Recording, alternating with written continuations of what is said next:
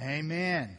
Amen. As the choir comes down, why don't you grab a copy of Scripture and uh, open up to 1 Corinthians chapter 13. Uh, we're in our series called Relate. We're talking about relationships, the way we relate to one another uh, in various ways. Uh, we last week began talking about the relationship of marriage. We're going to talk one more week about marriage today and then move on to other relationships next week. But uh, we've in this uh, series we we started talking about marriage uh, with regards to grace, and we talked about advancing grace last week, and this week we'll talk about responding grace. Responding grace, 1 Corinthians 13. You can find that on page 1391 in the Pew Bible in front of you. So if you don't have a copy of Scripture, you can just grab that Bible out of the pew rack in front of you, turn to page 1391.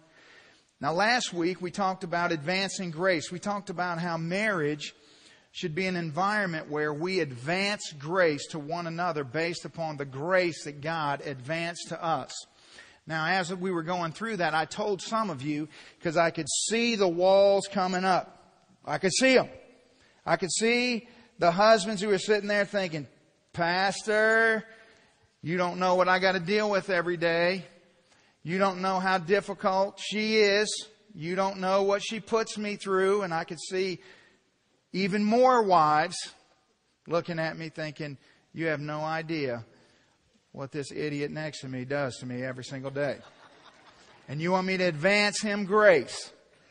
You want me to just advance this grace to him because the grace been, and he's just totally undeserving of it. And I understand that. And so, and I told you, I said, listen, just hold on because next week we're going to talk about responding grace. Responding grace is about what do you do when you have been hurt? What do you do in the struggle and in the trials? I mean, marriage is, is work. It's hard work. It's difficult work. And, you know, we all are, are growing in our in our marital relationships. All of us who are married, we're we're learning every day. You never you never get there. My own marriage is is always in a process of growth, and uh, you know, and I'm always uh, uh, sometimes doing things maybe I shouldn't be doing.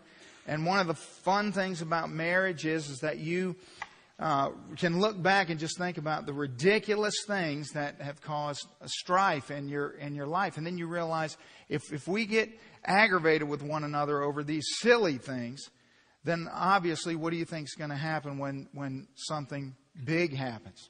You know, it seems whatever I'm preaching on, whatever's uh, on my heart, whatever I'm working on and studying on uh, uh during the course of the week you know, my week becomes a living illustration of that thing.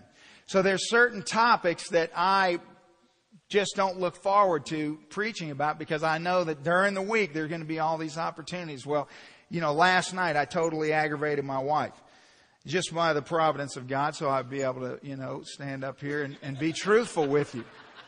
You know, I just totally aggravated her. But here's the thing.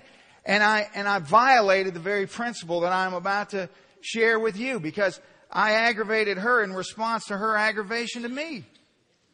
See, she decided, uh, you know, a few weeks ago that we were all going to start eating healthy. Now that was her decision. I just want you to know. I mean, I, I was on board and knew that it was good, but be honest with you, I, I'm, I really wasn't embracing it. You know what I'm saying? And so all the, the, the, the snack food is gone from my house. Well, that's a problem. You know what I mean? So I'm, I started having to improvise. Now, what I'm about to tell you, man, if you haven't figured this out, I'm about to let you in on a little secret. You know, when there's no junk food in your kitchen, if you go to the area of the kitchen that you never go to, open the cabinet with all the baking supplies in it, you know, the flour and the cake mixes and all that stuff. Well, in there, I found out that you can buy bags of crumbled up candy bars that women use for baking. And it tastes just like the candy bar. And not only that, you can just pour it in your mouth. Praise God. Now, What I didn't think about was that my wife was going to go in the kitchen about 8:30 last night to make her snack for Sunday school today.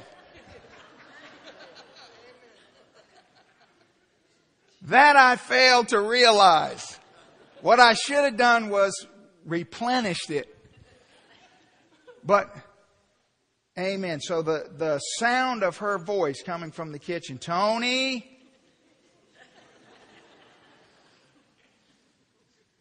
have you seen the bag of Heath Bar? Oh, I saw it. I saw that sucker shrinking right before my eyes. She said, You ate the whole bag? I'm like, The whole bag. I dumped the whole thing in a cup and sat there and y'all, it was, it was awesome. I mean, awesome. Woo! I mean, it's like, anyway, see, in heaven, man, that's just gonna you just shake a tree and Heath bar drops out. I mean, my goodness. All right, let's pray so we can focus, okay?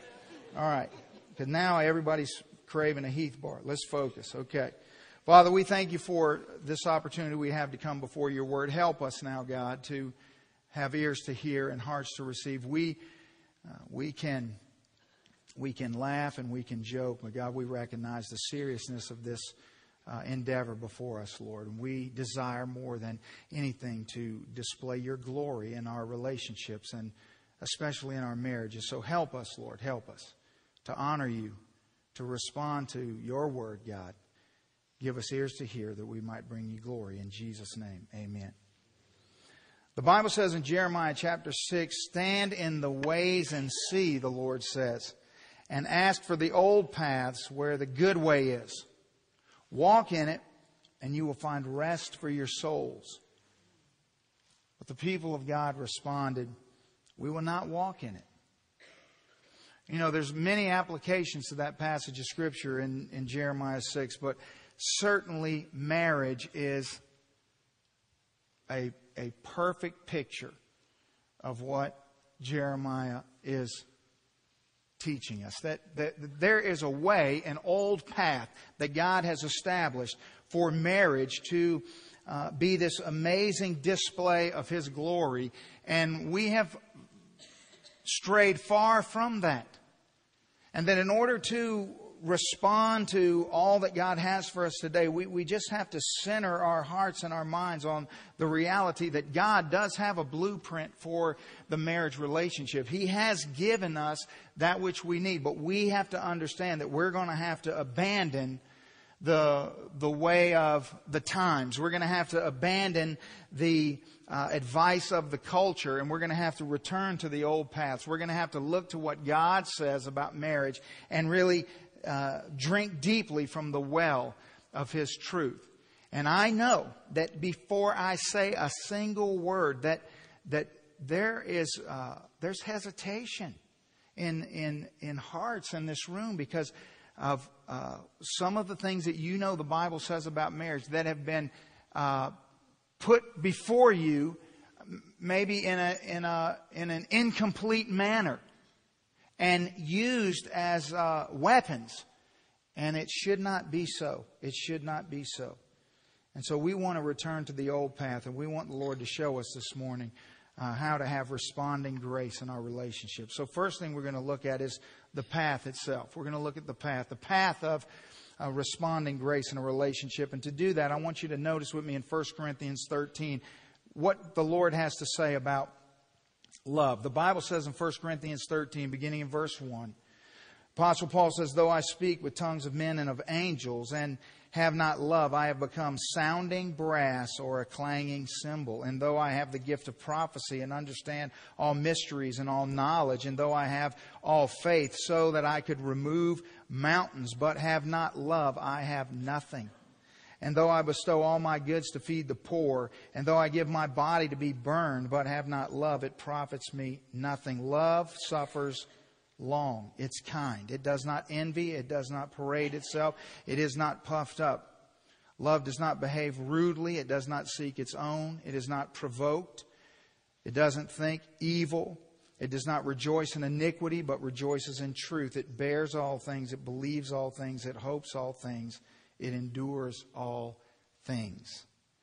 The, uh, the Bible scholar Eugene Peterson, he sums that passage up with just the following statements of love. He says, Love never gives up.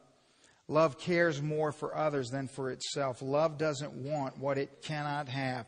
Love doesn't strut. Love doesn't have a swelled head. It doesn't force itself on others. It is it isn't always me first. It doesn't fly off the handle.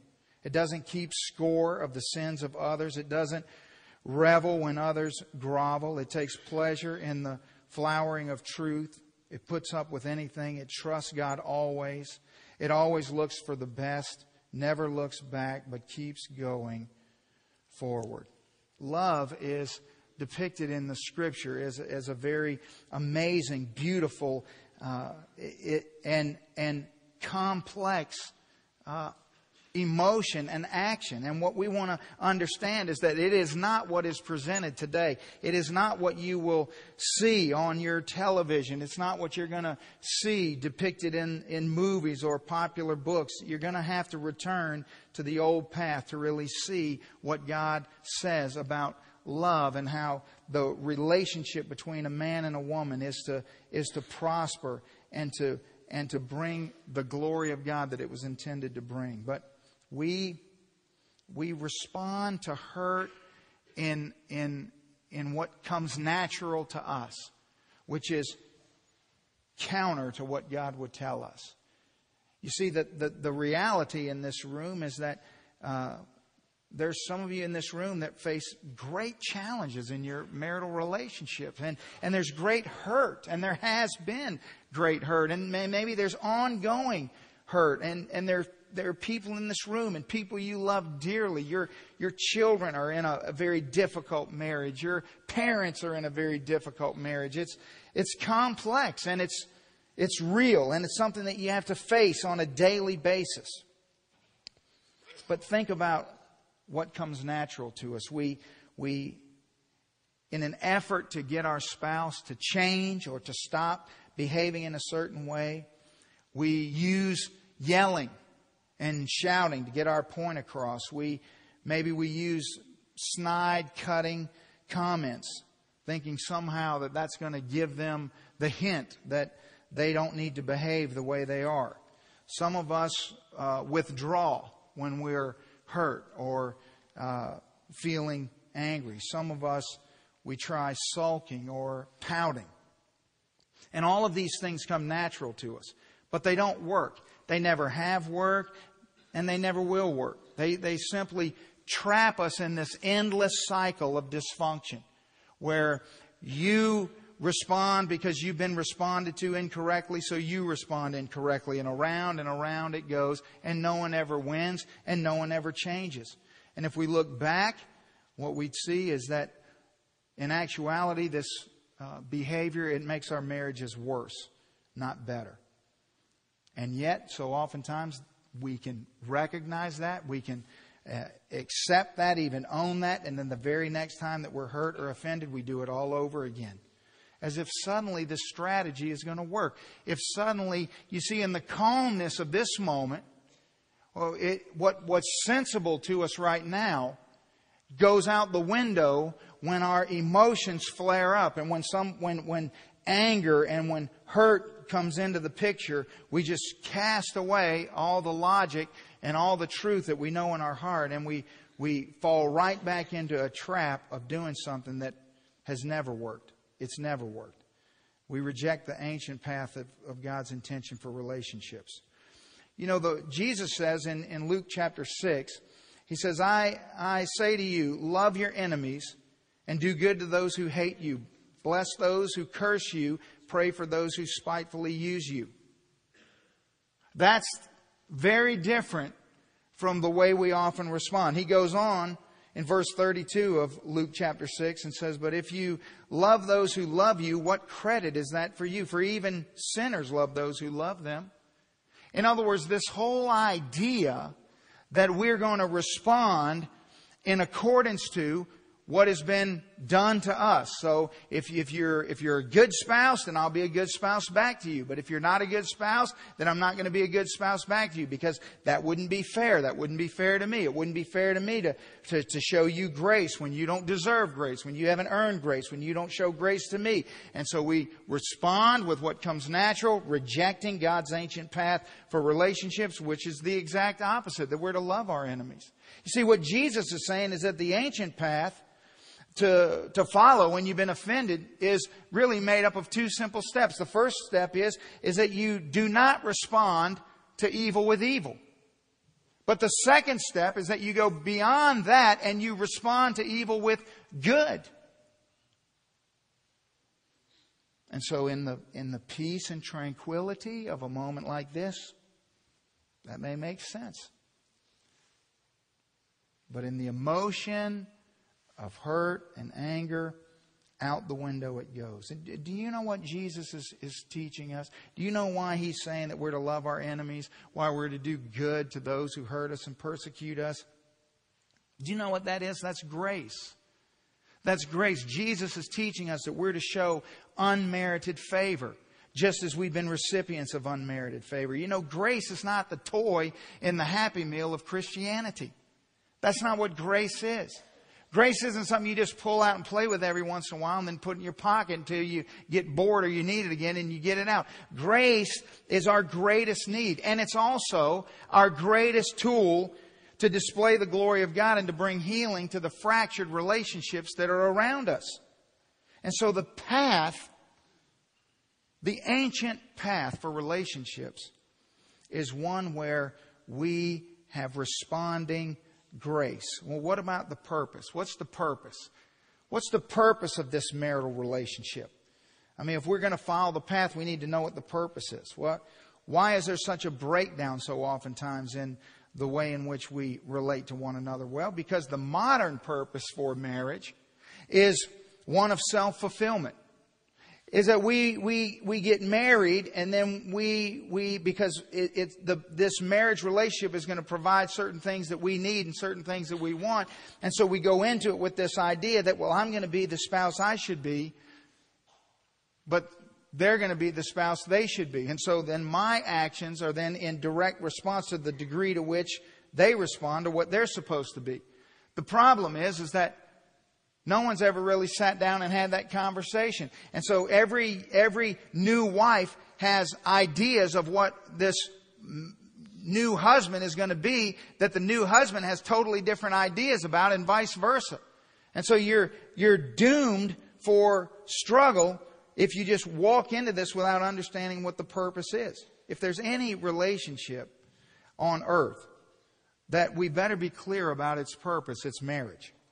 Marriage is the most intense of all human relationships. It's the place where love and grace find their greatest beauty and their greatest display. But it can also be the place where pain, hostility, and rage find their most vivid expressions.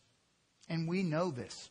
Every married couple knows this because nobody can get you more frustrated quicker than your spouse because they know you better and they're closer to you.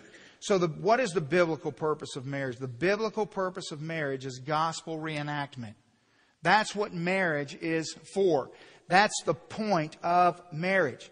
Gospel reenactment. The, the Apostle Paul says in Ephesians 5, therefore, so what we said last week, therefore, be imitators of God as dear children. Before Paul gets into any of the, the, the, the discussion about marriage in Ephesians 5, he begins by saying, we're to be imitators of God as dear children, and we're to walk in love as Christ also has loved us and given himself for us, an offering and a sacrifice to God as a sweet smelling aroma. The Bible sees marriage as this drama that is played out where husbands and wives reenact the gospel on a daily basis. That's what the purpose of marriage, according to God, is.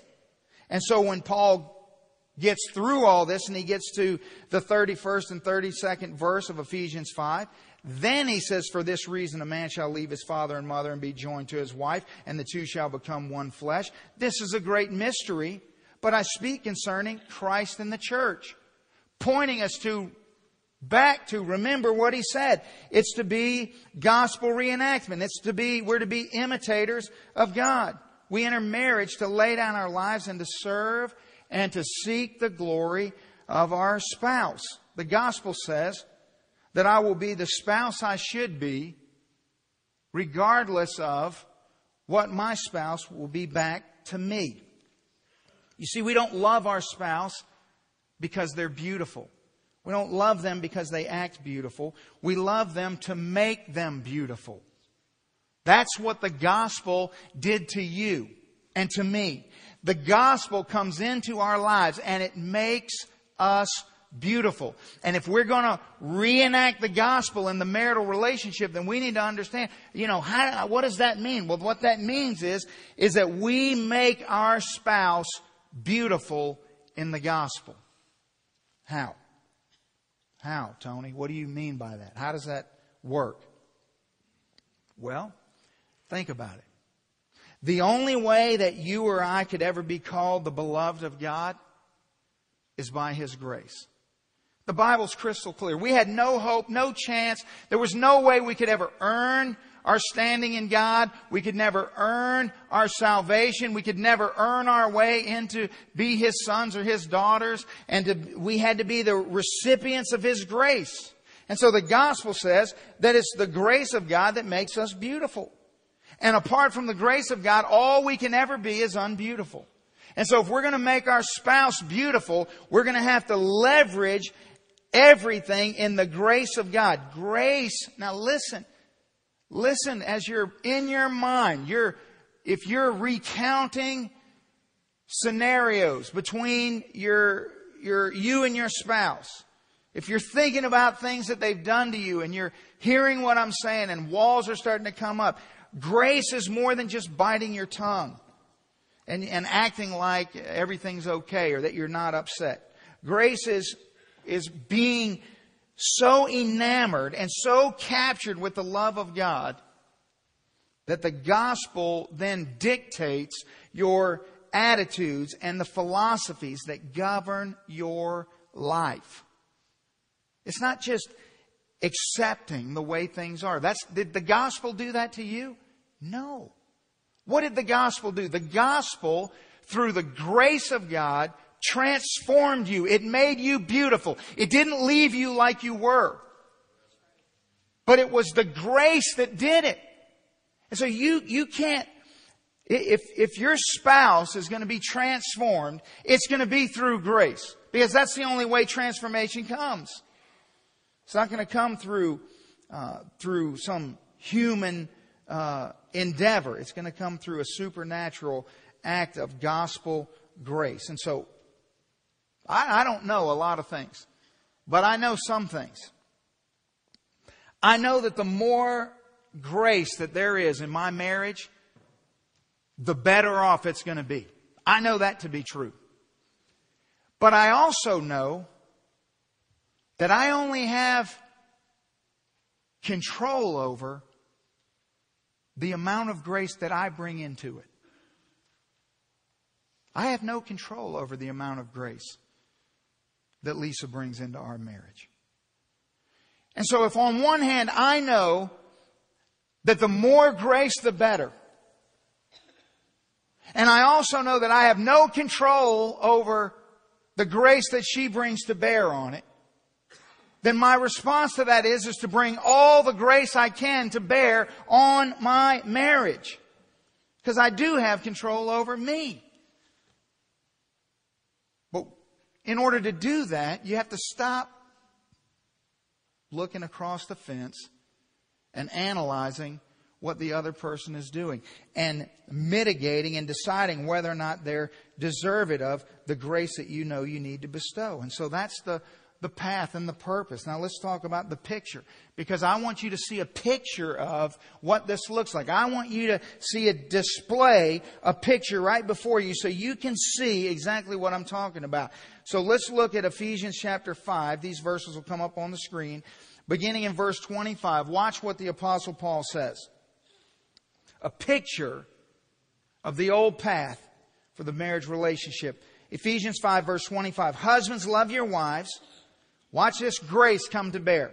Just as Christ also loved the church and gave himself for her that he might sanctify and cleanse her with the washing of water by the word, that he might present her to himself a glorious church, not having spot or wrinkle or any such thing, but that she should be holy and without blemish. Do you see how the gospel made you beautiful? You see how the gospel coming to bear on your life makes us beautiful. And it is through the grace of God that we can stand before God as children of God and be beautiful. It, it, it's, it's, it's not husbands, love your wives as she deserves to be loved. It's not uh, devote yourself to making her into the person that you think she ought to be. It's not wives, change your husbands. Make them the people that you think that they ought to be. That's not it at all. But it's sanctify and cleanse one another by the washing of the word, just as Jesus did for us, that he might present us a glorious church. See, we need to understand this morning that Jesus' bride is ugly. Have you ever thought about that? You know, Ephesians 5:25. It it it lays out this glorious uh, picture of this beautiful, glorious bride, but that's not how the relationship began.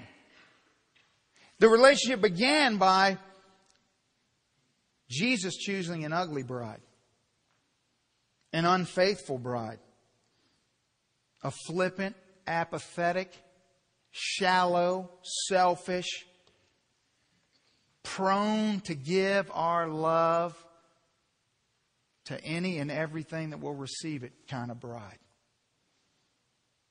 That's the bride we were. We weren't standing there in our white dress, all pure and clean and beautiful and fixed up, and then He comes and sweeps us off our feet. That's not how that went down. He had to go down to the red light district. He had to pull us up out of the gutter. And by the grace of the gospel, He made us this glorious bride. That's how that happened. See, we, we gotta be, we, we gotta understand how we got where we are. We gotta understand how all this went down. But praise God, He didn't give up on us. Praise God, He didn't show up. He, he didn't take one look at me at 25 years old and say, man, forget that. There, there's just too much work in that young man. He's just too far gone. I'm not interested. Thank God. He pursued me and he wooed me and he loved me unto himself and he he brought the gospel to bear on me, and He used His grace to clean me up and to make me fresh and new. You know, to the men of this family, I have a few things I want to say to you this morning. You know, maybe you don't have a great marriage. Maybe there's some areas of your life and, and in general with your marriage, you're just dissatisfied or going through the motions. Maybe every day for you is a struggle just to keep the peace. Maybe it is a, a daily grind and you're sitting here and you're thinking about how your wife is not everything that she ought to be. And how, how you're aware of all the areas of her deficiencies. And you've got this list in your head as we men are so good about doing. And we've got a, a, list of all the things that, that, that cause our marriage to not be the way they ought to be. And these things need to change in order for our marriage to be what we think they ought to be.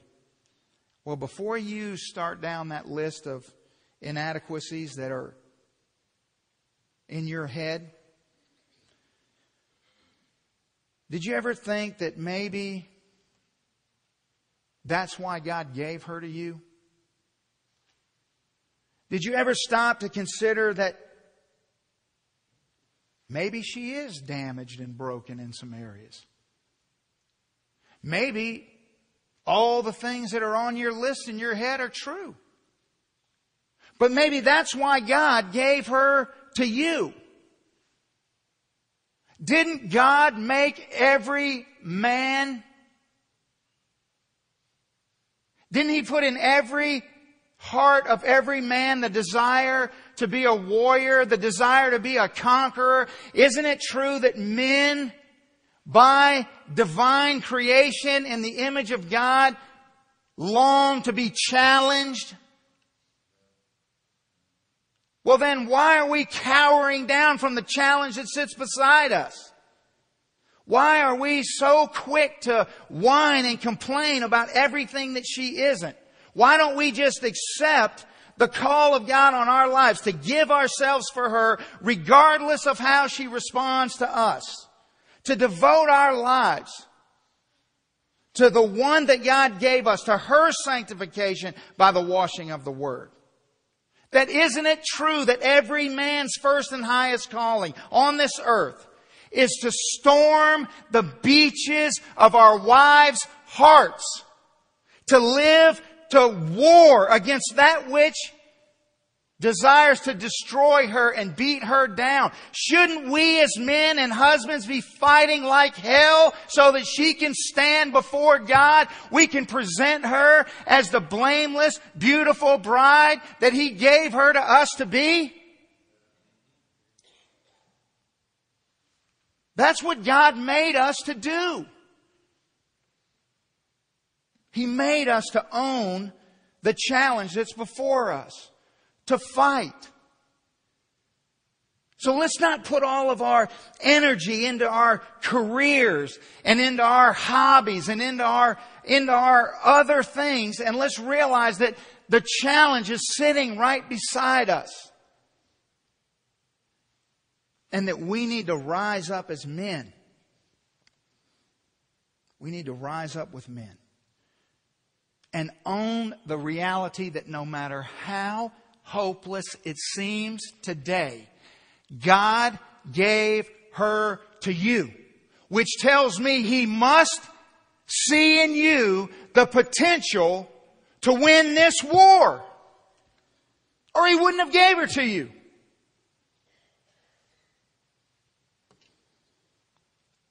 And you know, I can't say that until I chew it up and swallow it myself. I can't say to you that this is what we ought to do unless I'm willing to wage that war right alongside you. That my responsibility as a husband is to fight every day for the sanctification of my wife. And the primary weapon that I have to fight this battle is the grace of God.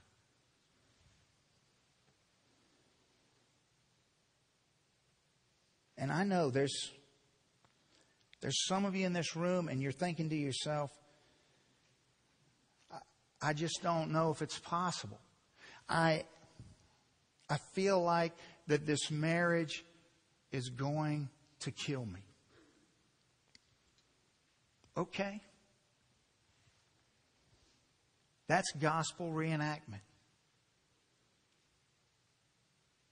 Because this marriage killed Jesus. He had to die for his bride. So if you have to die for your bride, then I don't know of any other way you can better display the reality of the gospel in your life. And to wives, let me say this. The Bible says in Genesis chapter 2, verse 18, that the Lord said, It's not good for man to be alone. He said, I will make him a helper comparable to him. Now that word, helper, it's the Hebrew word ezer. The word ezer is a word that is used in the Old Testament 21 times. It's a word that comes up twice in the creation uh, story. It's used several times in the Old Testament as a military term, but the primary use of the word ezer in the scripture is to refer to God's help for us. That God uses that same word to describe the way in which He, as the Lord of the universe, helps His people. So for example, when the Bible says in Hosea chapter 13 verse 9, the Lord says, O Israel, you are destroyed, but your help, your ezer comes from me. Same word. So if that's true, which it is, then that ought to begin to adjust your thinking about who you are in the Bible story, who you are in the context of God's creation and in the context of marriage. Being an ezer is not what a woman does. It's who she is created to be. It is what you are by design. It's your God-given design to reflect the image and the glory of God in uniquely female ways. But they're not ways of weakness. You cannot be an ezer without being in a position of strength. Think about this. How can you be a helper? How could you be helpful if you didn't possess qualities or strengths that the one in which you were helping didn't possess. You couldn't. So see, in the same way that God is the ezer to his people when they're utterly destroyed, you, ladies, are created by God to be an ezer to your husband. So whatever situation you find yourself in, you're not in a position of weakness or of lesser value. You have been equipped by God in a special way that brings not only strength but life. And so don't quit. Don't give up. Don't throw in the towel. Don't wave the white flag. But just as we as husbands have to accept and, and receive and charge forward in what God has called us to do. You as wives need to do the same. And I think it's destructive for you to, to, to not understand that God made you as an ezer. But that help is so rich and so deep and so powerful and so transforming. So, what does it look like when a husband and wife devote themselves to advancing and responding grace towards one another? Well, what happens is it serves as a vivid reminder to, to all of us who God is and what He's done and how He has in the gospel made us beautiful. See, that's what grace does. That's what seeing the grace of God poured out between husbands and wives. Advancing grace and responding grace, and advancing grace and responding grace. It just displays the gospel. It brings us to a place of understanding and remembrance because we have to know, we have to know who we are apart from God. We have to know who He is and then what happened when he reconciled himself to us? How did all of, how did we get to where we are? Because if we don't, here's what happens. If we don't, we just put ourselves in a position of entitlement. And once we do that, We've alienated ourselves from the ancient path. Once we put ourselves in a position of, I deserve to be happy. I deserve to be blessed. I deserve to have things go the way I think they ought to go. You're rejecting the ancient path of the gospel. So let's have a refresher course. Some of the most vivid, descriptive, raw words in all of Scripture depicting the way in which this relationship began. Ezekiel chapter 16. As I read, you listen.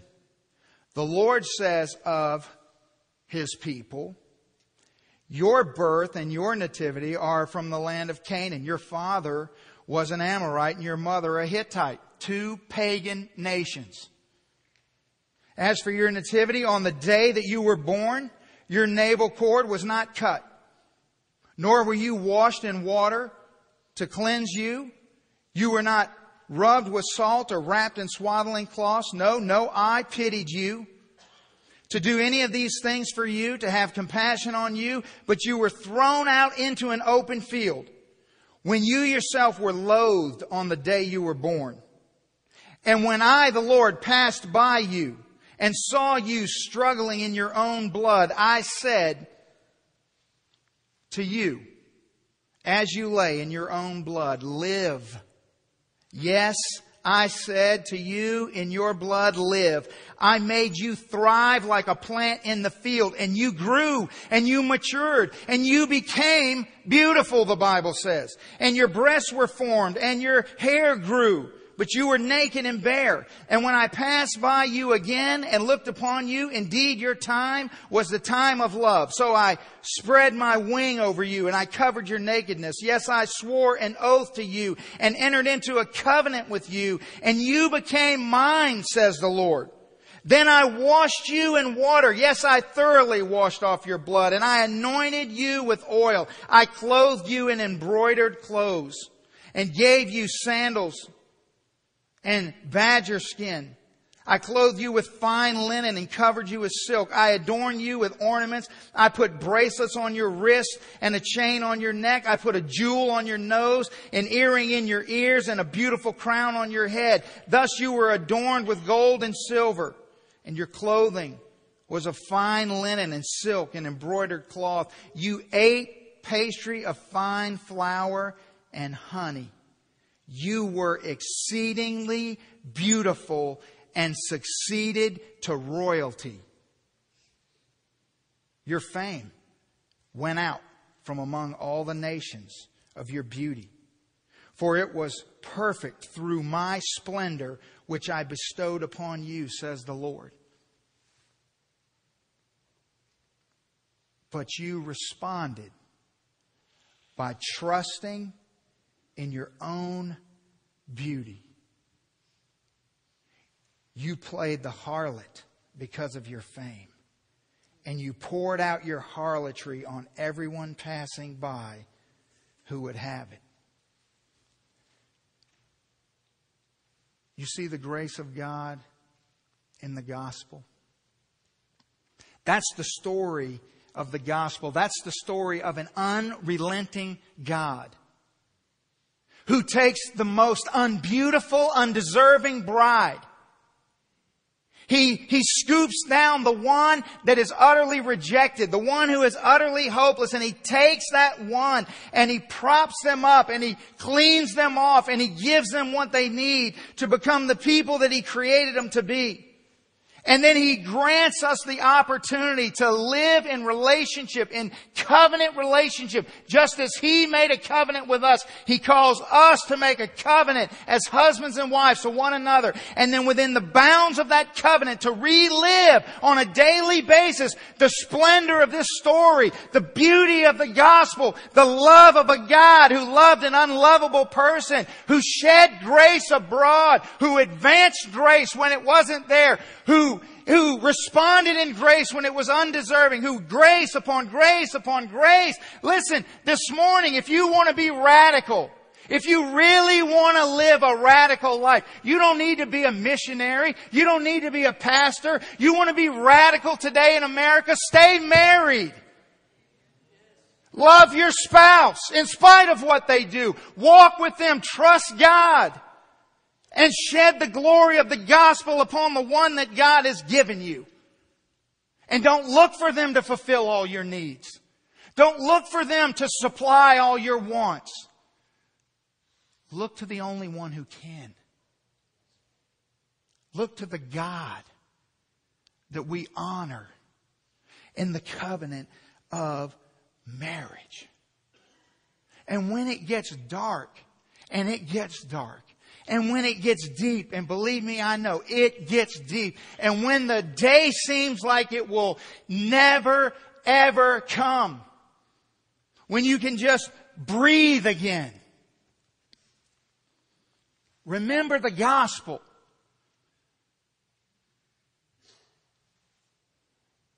Remember that he who did not spare his own son, but delivered him up for us all, how then would he not give freely to us all things? He will help you. He will sustain you. He is the lover of your soul. That is the only way, the only way that we're going to be able to show grace to one another in the context of marriage.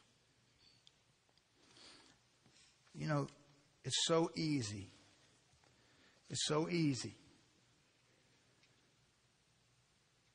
to just make blanket statements about everything that we all ought to do. True as they are. But at the same time, realizing that, you know, there's this condemnation that wants to just push down into the hearts of every person in this room that's ever been divorced. And you just immediately go right back to the condemnation of that time. It's so easy to live in the, in the sorrows of yesterday. Listen, I began this whole talk by reading 1 Corinthians 13. Love doesn't keep record of wrongs. Love is, is today in this moment propelling you forward from whatever you've been through up until this point. But it's calling us in this moment to devote ourselves to being honest. Honest about what we what do we really deserve? Have we not been granted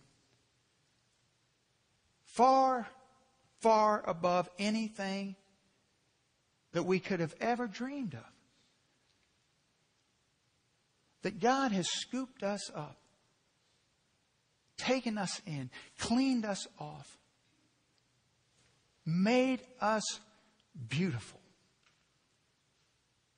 Let's make the goal of our marriages to make our spouse beautiful, regardless of what they do in response. Because that's what God did for you and me. Let's stand, bow our heads.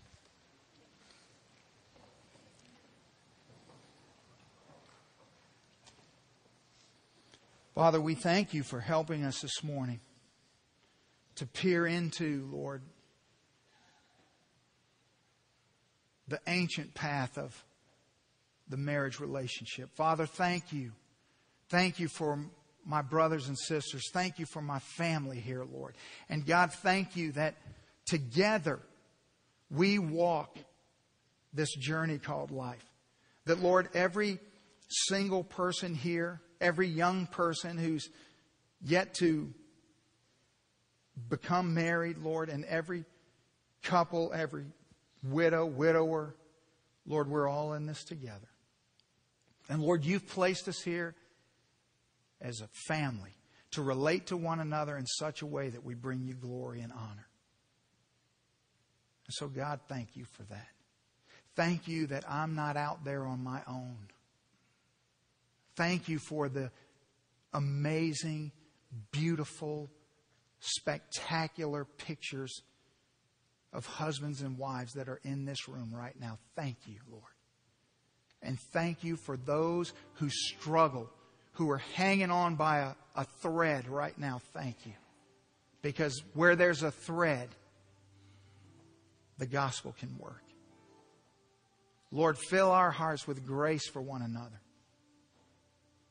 And God, help us to walk in truth, to respond as you, O oh Lord, respond to us. And God, we'll give you glory and praise for what you do. Lord, thank you for the invitation that we have to just come to you, to bring our, our struggles to you and our, our questions to you. And God, the, the hurts and the pains and the regrets of yesterday. Thank you, Lord, that you are ever arms open, welcoming us unto you, Lord. So, God, now as we have this time of just stillness before you, of invitation, Lord, I pray that, that all of us together, each one, God, would just respond to the grace that you've shown us, Lord. Whatever it is that the Holy Spirit has convicted our heart about, God, would we respond to you? Why wouldn't we trust you? Why would we, why would we say no after all that you have shown, all that you have accomplished and done on our behalf? So, Lord, give us courage to just trust you and to do that which you've called us to do. There are some here this morning that need to make public their profession of faith in you, Lord. Some need to follow you in believer's baptism. And your arms are open. And as a family, Lord, we pray that they would respond to you. God, there's some husbands right now who want to lead their wives to the altar, but they're afraid of what she might think or what she might do. God, give them courage to storm the beaches of her heart. God, a wife who is timid and feels weak, Lord, help her to rise up and be the Ezer that you create her to be, to, to bring help unto her husband, to lead him to the altar and to pray over him and to ask God to work mightily in their life and family, Lord. Whatever it is, Father God, give us the courage, Lord, to respond to you. In Jesus' name I pray.